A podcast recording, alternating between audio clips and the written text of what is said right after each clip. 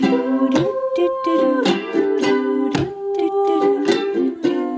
uplifter is a compelling leader who tries to breathe life and hope into people around them, who listen and care and guide and help, whose way of being in the world inspires, who uplifts with humor and understanding, who leads by example, don't judge, vulnerable, bold determination, who are here to create a better world, who can learn and teach, who encourages you, who shines their light to lead other people, who uses their best self in order to help others. I found the life that I liked and I worked toward that. We are all uplifters. Mwah, big love.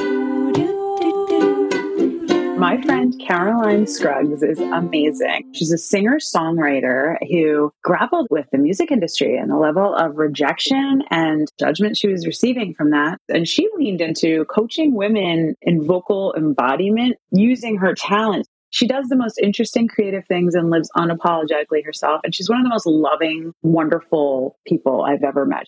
Welcome to the Uplifters podcast. You just heard Julie Hartigan from one of our very first episodes of the pod introducing Caroline Scruggs. I've been waiting for months to talk to Caroline and all the while following along on her adventures on Instagram where she shares her beautifully musical life. She's a world traveling musical artist, a songwriter, and a voice and creativity coach. As I watch her life on Instagram. I'm so fascinated by the beautiful places in which she creates music with this really unique instrument called the theremin, which I think she'll tell us a little bit about today.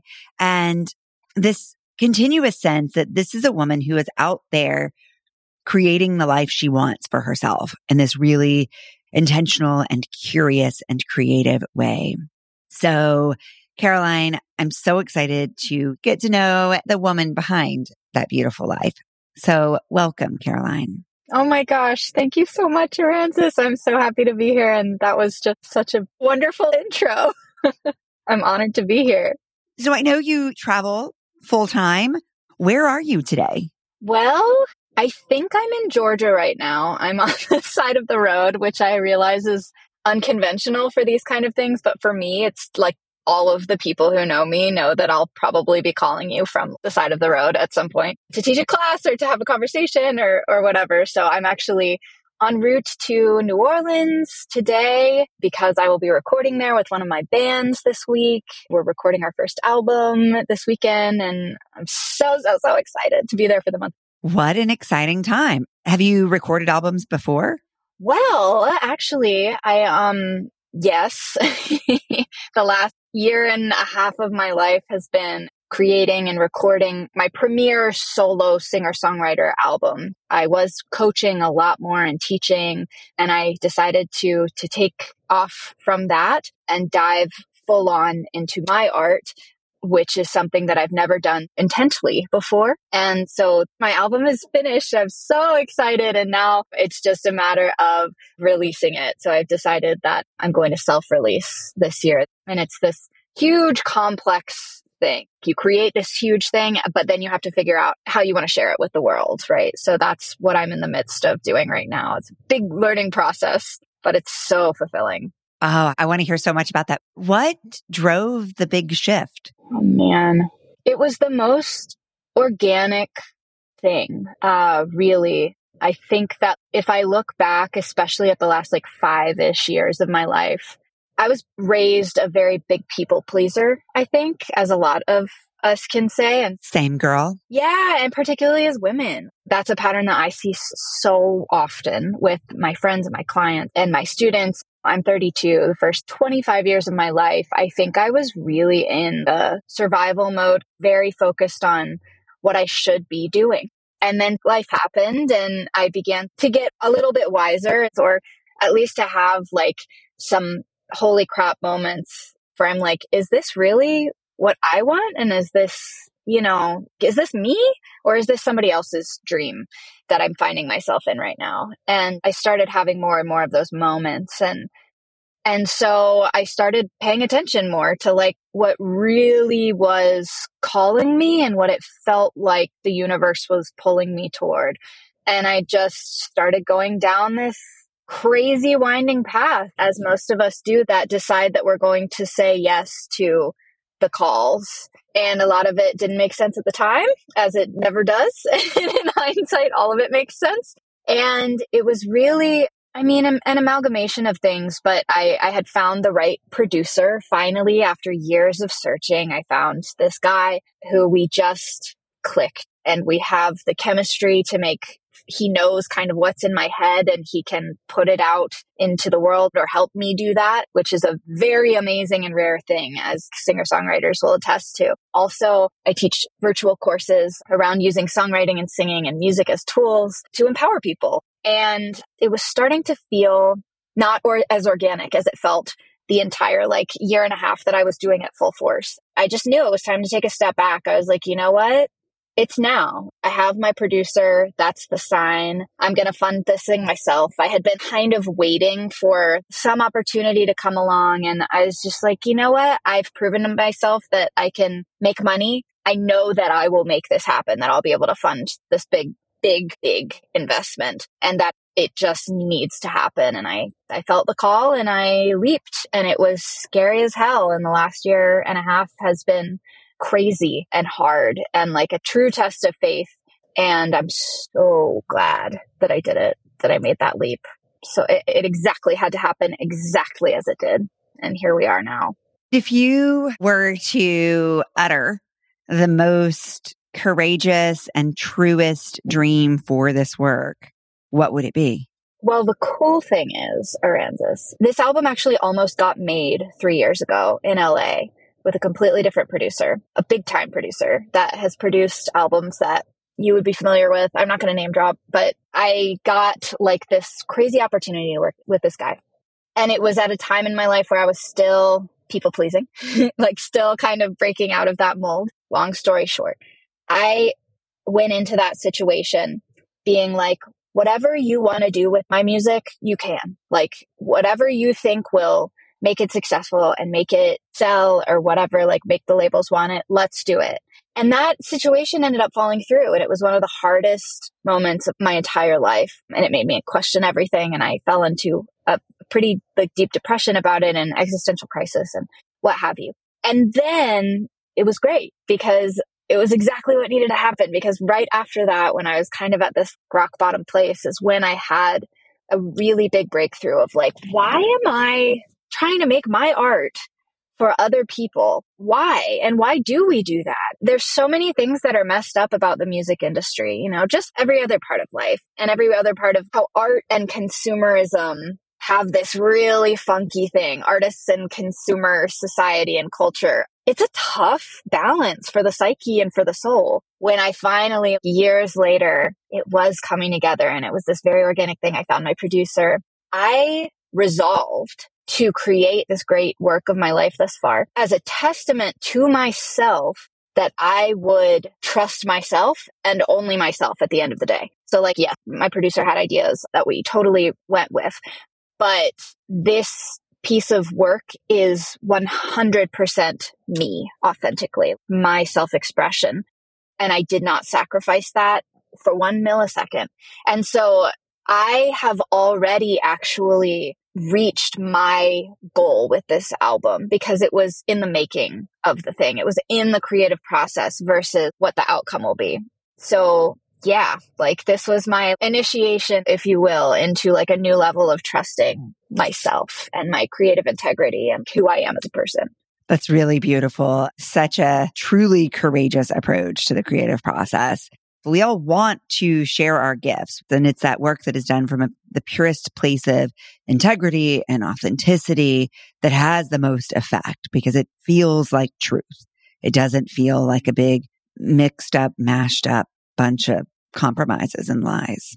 Absolutely. And the other side of the coin, it's like, I understand that we do live in a society where the product does matter and profit does matter. That's a part of our reality. That's why it's so wonderful as a creative, which I count all humans as creative beings. We come from a creative universe. We are part of this creative universe. It is in our truest nature to be taking things in and then alchemizing them and putting them out as some kind of new thing. And that's when we feel the best because it's literally in our chemical makeup. it's part of nature. Some parts of our lives, we do have to focus on the end thing, on the product, on the profit. And for some singer songwriters who like really want to make a living like right now on their music, they're gonna have to pay more attention to like what's trendy today. And I, I hate that, but I, I accept that that is the reality for some people. However, those people that are taking that art form, they need another creative outlet to really serve their soul and get to hone in on the creative process. What I like to teach people is if you are a doctor, if you are an author, or if you are a web designer, whatever you are, you have stress in your life that's directly contributed to because of the consumerist psychology that we all have a little bit because we have to pay attention to surviving, to making money at the end of the day. Well, here's this tool that I'm even using myself now of songwriting and of expressing yourself in a really radical way to most people that society like has not given us, you know, given permission for us to do, which makes it even cooler. We can like stick it to the man and be like, you know what? I'm going to write a dang song and I don't care if it sounds good. I don't care if it's a hit or not, or like if it would make it on American Idol or like if how good my voice sounds. I'm just going to write it and get the joy of just playing like you did when you were a little kid, just seeing what happens when you pick up an instrument and like let yourself sing. Gosh, it's so healing. And I've seen so many people take it like I have and just be completely enamored and like in wonder and awe that they can do that, you know? Mm-hmm. And I love this idea too that we are all creative beings and we all have deep wells of creative power and potential in us. And yet I think we grew up in this really binary society that said you're athletic or you aren't. You are creative or you aren't. You are smart or you aren't. Yep. A hundred percent. And I think, right, maybe we are all, all of those things just in our own beautifully unique way is the secret to not are you yes or no, but how are you? I love that. I believe that creativity is is at the heart of everything and imagination is at the heart of literally everything. It's not about the arts. The arts are this beautiful tool that we have to practice our creativity and like juice up our imagination and make sure that the wheels are moving. If we can't imagine how somebody else is feeling, then we can't have compassion. Compassion or creativity and imagination are the heart of how we build towns and infrastructures and how vaccines are created. Everything spurs from creativity. It's not just the arts. That's where we are taught wrong that creativity and imagination are these fluffy things that only go with these fluffy arts of music and visual art and theater. But that's so not the case. What if imagination and creativity are the heart of everything we do? And again, the arts are just tools and they're not just tools for the artists. They're tools for every single human that is having this experience here on earth to be able to pick up and practice their creativity, their imagination. They're creating things that aren't here yet because we need every single person on this earth to use their gifts and to use their imagination to make the world a better place. And we need it more now than ever before.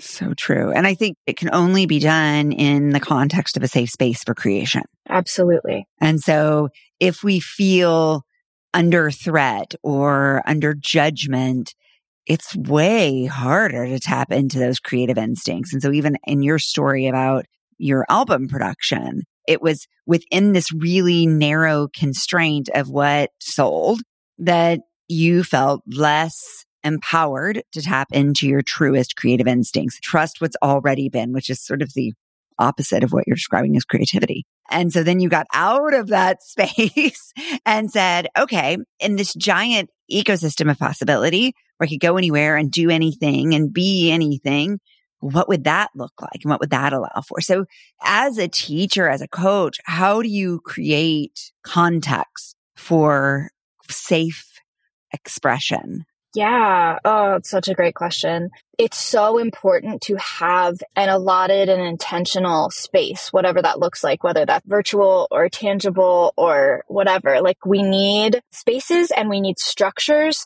and we generally thrive off of mentorship or somebody holding that space for us. And it's a very special job to not be taken lightly. I've always felt like I have been given a gift very intentionally to be able to hold that space for people to feel safe when they're doing the creating, which so funny because again, our culture kind of says, oh, creativity is so fluffy and light. And we kind of toss it off when in reality, it's the scariest feeling thing for us because it shows your vulnerability. When you express yourself and when you're pushing beyond what is known, your fear centers in your brain are like, abort, don't go there. Just keep doing what what society is telling you to do. What if you express yourself in a way that's different and you get rejected? And that's so deep into our physiology and it's so normal to feel that way. I still feel that way. You're going to feel that way forever. And I try to to help people realize that that's okay. We can make friends with our fear and we can chalk it up to this part of our brain that's trying to protect us. And it's okay that we can realize that and then say, okay, I get what's happening in here. Let's move along and, and continue on this journey. And it's made so much, I don't want to say easier, but it feels so much more supported to be witnessed in your creative process, especially at the beginning, and to be kind of held in a space where you feel safe to dip your toes in it, especially if you haven't done it since you were a child or a younger person and you've kind of gotten all of that beaten out of you by academia or by your high stress job or by super judgmental friends and family. Like there's so many reasons why it's so hard for us to claim our creative power these days, especially like the older you get, right? So I love being that person to hold the space for people and to constantly reassure them. I'm like a total like dog personality. I'm a dog person and I just love loving on people. I love cheering people on. There's no room for criticism in my courses. It's all about holding people up so that they can heal that part of themselves that's probably been like beaten down by their own inner critic and by all of the critics around them. My free course is a three day songwriting experience called Uke Camp where I take you through the songwriting process to ignite your creativity for creatives of all kinds. And it's such a cool community. It's such a cool experience. You come out on the other side totally revamped and kind of restored faith in humanity and with original songs that you've written and you kind of can't believe it for people who have never written a song before. It's so fun. I love it. oh, I can tell just by the way you light up when you talk about it. Yeah. And I think too, there is that need for encouragement probably in all of us. And as much as now you are creating from this really pure, authentic place, it is still, and I don't think these are opposing thoughts, but it still feels really good when we make something and other people say, Oh, I see it. I feel your truth. Yes, it's so good. And that's why, you know, it's so interesting today because we have the internet and boy, what a weird thing. What a wonderful thing and what a weird thing for creatives or for people who want to delve into something new, who do want to be witnessed in their art. It's hard, right? Because you're doing this really vulnerable thing and there are trolls. It's not just all rainbows and sunshine out there. Like it's a dangerous place for your psyche and for your soul. And so to be able to have a more private space held for you for a certain amount of time that you can enter into, really delve into that part of yourself and feel safe and held in a community that you know is doing the same thing and is there for the same reasons. And it's this pact that we make that we are going to hold each other for this allotted amount of time for this specific reason. And man, there's heavy, heavy magic and beauty in that kind of situation. What a healing experience in terms of belief in humanity, if nothing else, right? To hold and be held by one another in that vulnerable place that produces an artifact that could never have existed. Yes, I love that. I love that.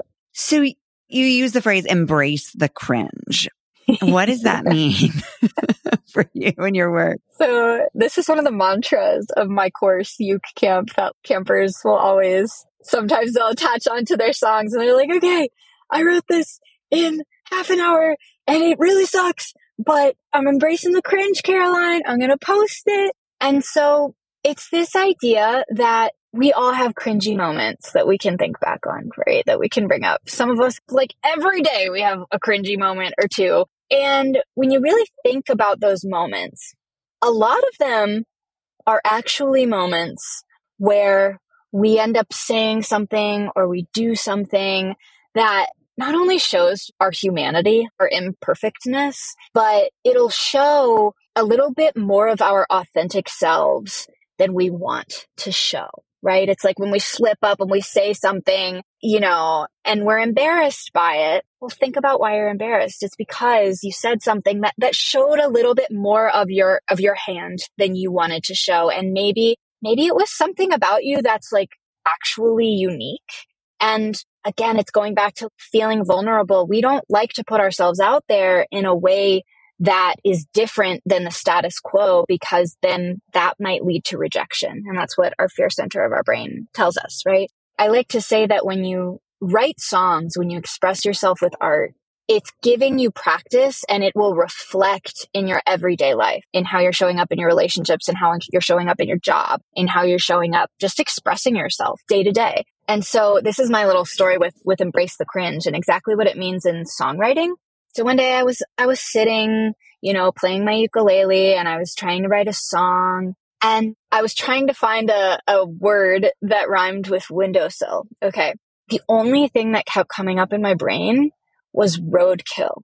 And I was like, what the hell? I can't, Caroline, stop it. You can't, obviously, you can't put roadkill in a song. That's gross and that's weird all those little voices, the inner critic was like, yeah, nobody would, that's so weird. People would think you were weird. And that's what my voices are saying. And sometimes like the voices are so cunning in our heads that we don't even realize that that's what's going on. But I've gotten a little bit good at hearing what they're saying and questioning those voices. Mm. And so I, you know, thought about those voices and I was like, what if I just like went with it? Like, what if I just embraced this really cringy feeling and I put the word roadkill here. Let's see what happens. And I ended up writing this song and it's called Street Food.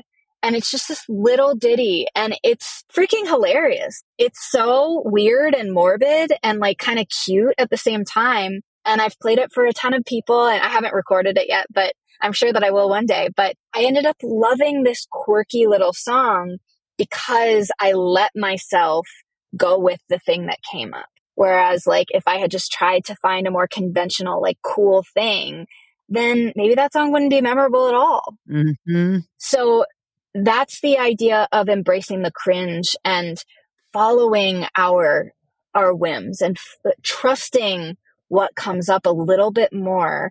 What if instead of when something feels cringy and you get embarrassed and ashamed and run away or try to tamper it down, what would happen if we experimented and just said that thing out loud. How would that change how people see us, how we see ourselves? Maybe it would make life way more interesting. And maybe it would make other people feel like they had permission to be a little bit weirder too, because we're all just big weirdos, like inside, you know?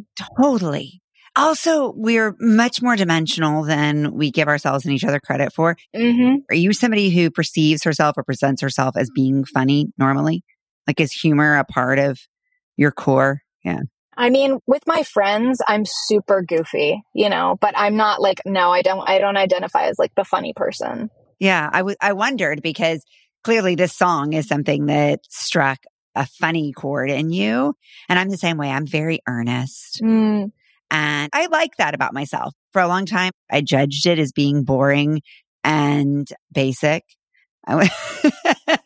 Yeah. But then I was like, actually, it's just true. It's who I am. I, I'm earnest. I've always been earnest. But if you ask my family, they think I'm hilarious. I love that. Right. It's like what we lead with, but we're all these things. Oh, absolutely. To be honest and a bit vulnerable for a minute, like uh, maybe I'm just, I want to say this because maybe somebody listening can relate to this. I also grew up, like I told you, I grew up as a big people pleaser. I was going for being like, in all honesty, trying to be a beautiful girl who had all of her shit together and who was pretty artsy.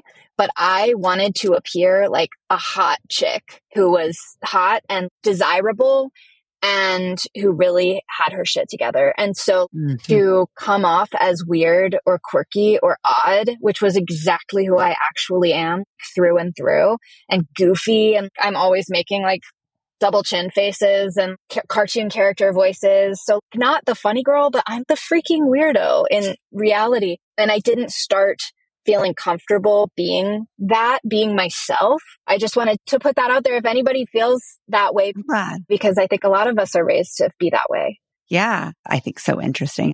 For me, I wanted to be non threatening. I think that was really the core perception I wanted to give out. So earnest is really nice and non threatening. Humor has always been a little bit scary because what if you say something that hurts somebody's feelings?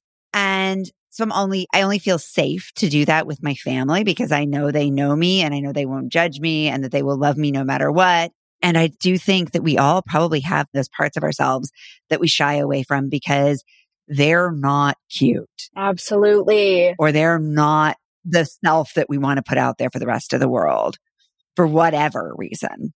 Yes, that's exactly right. And it reminds me of so I, I have another course that was my main course and just one of the greatest things I've ever done in my life is called raise your voice. And i will do it again. I'm just not sure when when it will happen. It's basically taking women through the journey of healing their relationship with their voice both their physical voice and their inner voice because they are inextricably linked. And it's going through this because all of us have this is who I actually am and this is how I present myself as exactly like you you and I are talking about and most women are still doing it. Their entire lives they don't stop. And the beautiful thing is when you work on your voice and you start intentionally like loving your voice instead of being ashamed about it because we've also been criticized about how our voice sounds. You're too loud. You're not loud enough. Your voice is too high and whiny. Like your voice is too low. You sound like a guy. Like we are constantly critiqued for our voice and a voice is a direct representation of of how we are taking up space in the world. And so when we can do that, you know, from a very empowered, like a true empowered place of love and respect for ourselves, then what is possible for us to achieve that like isn't right now with these barriers on us. I love that. So powerful. And I, again, I don't think it's a binary thing that it's either on or off, but this is continuous work for our entire lives, probably. And, and I relate to it so deeply because my voice was always the thing everyone talked about from my earliest memories. People were really moved by my voice. People like my speaking voice. They always have. My mom tells stories about when I was five. People thought I was a little person because I had this great, big, bold voice and this big vocabulary. Wow. And it was disorienting to people. And my entire life, it has been the most commented facet of my being. And my singing voice has had the exact opposite effect my family always teased, you know, oh, that girl can't carry a tune in a bucket. And I got called out in sixth grade choir because they said one little girl is ruining this for everyone. So I, I have this very different relationship with my voice, whether it is I could musically speak and people would respond well. But if I were to sing, the experience has just always been very different. And so I think too, like if I think about that then as a, a unifying force, right? That, those are all true. They're all one person. They're all me. They're all my voice. But the reception of it and the experience for other people and the feedback has been so different over the course of my life. Yeah, that's so fascinating. And it's so it's unique to you, but it's also common. Like uh, so many women, we all have our own story of our voice. And like whether it was particularly our singing voice, whether it was like a boyfriend who told you that you were flat, like in high school when you were singing to him, singing is one of the most vulnerable acts we can do as people because you can't trade your voice in for a new model. It is yours through and through. It is the truest version of your heart we put it out into the world and if people are careless with it, not intentionally, probably sometimes they are, but it can hurt us in ways that we don't realize we have been hurt and broken. And that has direct effects on how we are going about walking through the world. How many women do you know will never sing a note? Ever. Mm-hmm. A lot of people, not even to themselves in the shower. And when we are free, when we can heal that relationship and free ourselves to sing music. I wish that I could just have people experience it. you know, like right now, like I could push a button because I can't tell you how freeing it is for women that have done raise your voice and have healed their relationships with their voices and how their lives have changed in very subtle ways and also very major ways when they feel free to let loose in that way. It's like an ultimate act of saying, I'm here, universe. I am here taking up space and I'm going to use this tool, this instrument that I've been given. It's mine and I accept it and I love it wholeheartedly, no matter what. It's radical. it's very radical. It's radical. It is an act of rebellion too. Yeah, 100%. Against the stories we've been told and a reclaiming of space and self. And personally, I'm taking from it who cares what I sound like to other people? It's not about the other person's experience of it any more than me talking is about anybody else's pleasant experience of it.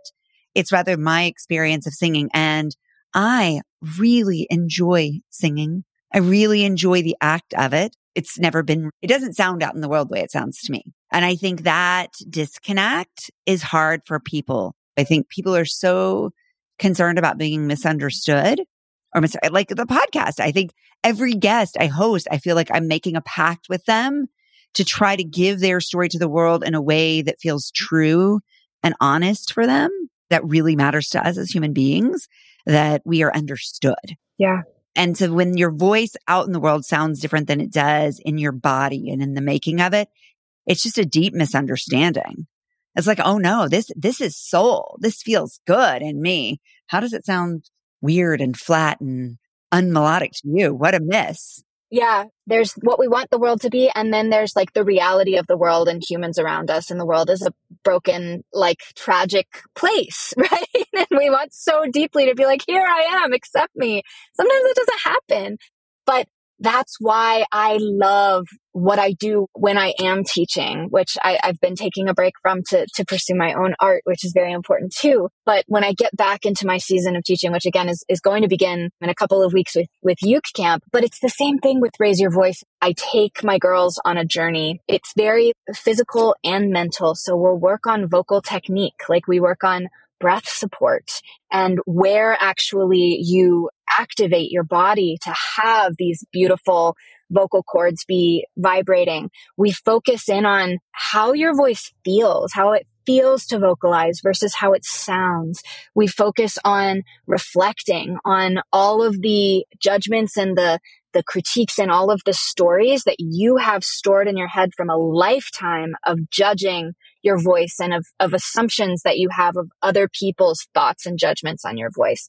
And so we really get into all of these different facets of your voice that you've probably never thought about before to give you a more well-rounded and beautiful and loving experience of and perspective on your voice. And then the very end of the course, the course actually comes with a ukulele and we go through writing what I call your heart song throughout the course. And the last call, all of the women sing their heart song for each other. And maybe they never share this song again, you know, like with anybody else, but they know that they are safe and they are held in this space where they have had this healing journey with these women. They've done it all together. And that's enough to be held to share your voice for people who do and will appreciate and love it for all it is. I want women to, to love their voices and to feel good about them because they deserve to and, and they need to. Like we need women to be raising their voices in, in much deeper and higher capacities. Yes, I agree. And I think this idea of uplifting is an act of expression and of trusting our creative instincts and using our voices collectively, right? Within the safe space of this uplifting community of people who innately identify as caring and nurturing and accepting and encouraging. And it ripples out to the most unlikely places. Yeah, absolutely. So speaking of unlikely places, you go from place to place playing your theremin. I do. I can't be the only one who did not know what a theremin was. Will you just explain that for our audience? Yeah, you're definitely not the only one. Most people don't know. So the theremin is a very interesting musical instrument. It's the first electronic musical instrument that was invented in 1920 by a Russian physicist. And it is one of the only instruments in the world played without physical touch. So it looks like a wooden box and it has two antennae on either side. And I am waving my hands in front of it. It looks like I'm casting spells or something. And it has a very ethereal voice like or string like tone to it. It's very rare thing because it's very difficult to play, but it's one of my dearest passions in life is, is playing this instrument. And it's probably what I'm best known for, funnily enough, in the world. A couple years ago, I decided that I wanted to connect my love, my deep love of travel with my deep love of the theremin. And I started traveling and playing it out in really breathtaking natural landscapes with this idea of playing the air and documenting that. And it's just grown from there, both my vision and my dream for it and people's attention and interest in it. So yeah, the journey continues. I love it so much too, because when you're doing it, you're playing a unique set of molecules as they have collected in that given place. And so it is as though you were in concert with the air. Yeah. That's such a cool idea to me. Thanks. I'm glad you think so. I think so too. I'm generally just playing whatever comes to me in the moment. It's not a pre decided piece or anything like that. I really enjoy, I'm such a nature girl. And so I really enjoy just settling into the moment, looking at the mountains or the desert around me, and then picking up my fingers and seeing what comes out. And I'm also like a total like romantic. So I romanticize everything. So I like to think that I'm like giving that space a voice and a song that it would sing for a couple of minutes even. Wow. What a beautiful idea. So I have to ask you one last question because it is the most courageous thing I can ask you. What is the first step for women who want, to, let's just talk about me. Okay. I'll be honest here. I, like I said, singing terrifies me because I haven't had good experiences with it. Yeah. Fair. What is the first step in breaking through that? Okay, I love that question. You said that you do enjoy singing, right? Mm-hmm. Mm-hmm. You just have had bad experiences from the outside. It feels good to me. Feels good. I love that. I love that because we already have a starting point there. Mm. You do have a positive experience with it. You just also have all of this crap on the outside. Right. But if we can get you to start focusing on the positive, on this feeling of like remembering that you love the feeling of singing. And the cool thing is, we're all born singers. We come out and we're like, ah! right? Everybody knows a newborn baby cry. It's very shrill and loud, and they know how to use it because it's a survival mechanism. Yeah. That's how they communicate what they need. And then you grow a couple years older and and we all sing as little kids before the world does its first nasty on us about our voices. We all have this very innocent, pure, authentic state of self expression, which includes singing. So everybody has sung before at some point, whether they remember it or not. We want to get you back to focusing on and remembering that good, positive connotation that you have with your voice. Mm. And so what I would suggest is maybe finding a track on Spotify, something that's really calming to your nervous system. There are those tracks that are like binaural beats or something that's like very atmospheric mm-hmm. that you can mm-hmm. hear the the key that it's in, but usually it's not like a crazy moving melody. It's just like uh, okay. Then I would love for you to sit down make sure that you feel like you're in a nice, cozy, safe space. this is a meditation for all intents and purposes. And really, it's an embodiment meditation because you're about to use your body. You're about to come into your body and use it to make sound. If you need to have nobody else at home, or if you need to lock your door, if you need to light a candle, if you need to put a blanket around you, getting your body really cozy, making your nervous system feel really regulated, putting on that track. And I would like for you to just hum, just hum along with it on one note, even. And matching, if you can, to whatever's going on. Beginning to vocalize in a really like safe, supported space where you can just hone in on the feeling and the vibration of your voice. Mm-hmm. It'll seem kind of foreign at first, but if you allow yourself to do that like three different times, even that will be radically shifting for your nervous system and how it relates to your voice. And then we move on to the next step. And of course, this is just a, a suggestion that anyone and everyone can try, but especially I would love for you to do it. Yeah and tell me how it feels and tell me your experience with it and just note everything. Note like when your inner critic comes up and remember that you can just realize that, that that's not you. That's not reality. That is your inner critic and it's just trying to protect you and that you have the choice to say, mm, hear what you're saying, but we're safe. We're alone. And I like doing this and it feels good. So we're going to continue to do it right now, Aransas, you know? What a beautiful rewiring and it is what you're describing is actively creating new neural pathways by repeating that again and again. That's really exciting and a really beautiful way to do it. And I already heard my inner critic said, well, you don't know how to match pitch, right? Right. That's the problem. But I think I can hear in that immersive state how different that experience might be. So I'm down to give it a try. That's how we find our voices by showing up and listening to them, whether we want to write or speak or sing or simply express our emotions. It is the active practice of listening and hearing what's there that helps us find that truth. And to me, that's the big takeaway from this conversation. Yeah, couldn't have said it better. Thank you so much for being here on the Uplifters podcast. Uplifters, let's use our weird, wonderful, wacky voices. Let's show up for ourselves. Let's show up for each other with loving acceptance and let's show up together. Ah! Hopefully I'll get to meet Caroline and lots of you on May 17 at our first ever Uplifters live gathering. Please join us in New York City. You can go to Eventbrite and just search Uplifters Live and you'll find us there or reach out to me in all the places on social and I'll give you all the details. It would be such a thrill to meet you and hug you in person and to share this beautiful, magical day together. Thank you for listening to the Uplifters podcast. If you're getting a boost from these episodes, please share them with the uplifters in your life and then join us in conversation over at the uplifterspodcast.com.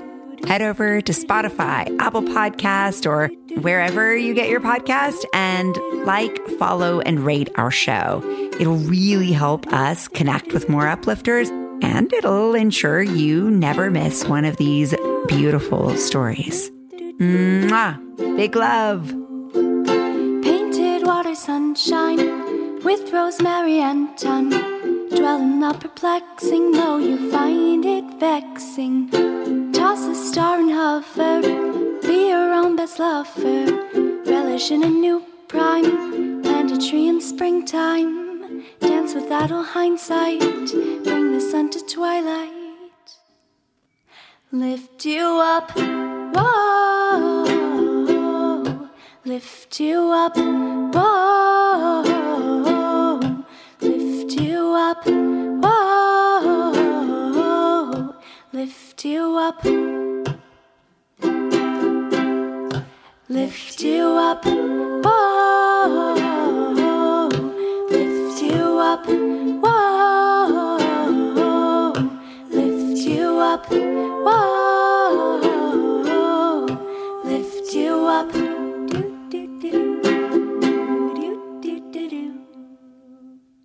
Beautiful. I cried. it's that little thing you did with your voice. Right, in the pre-chorus, uh, right? Uh-huh. I was like. Mommy, stop. crying. Mommy, stop crying. You're disturbing the peace.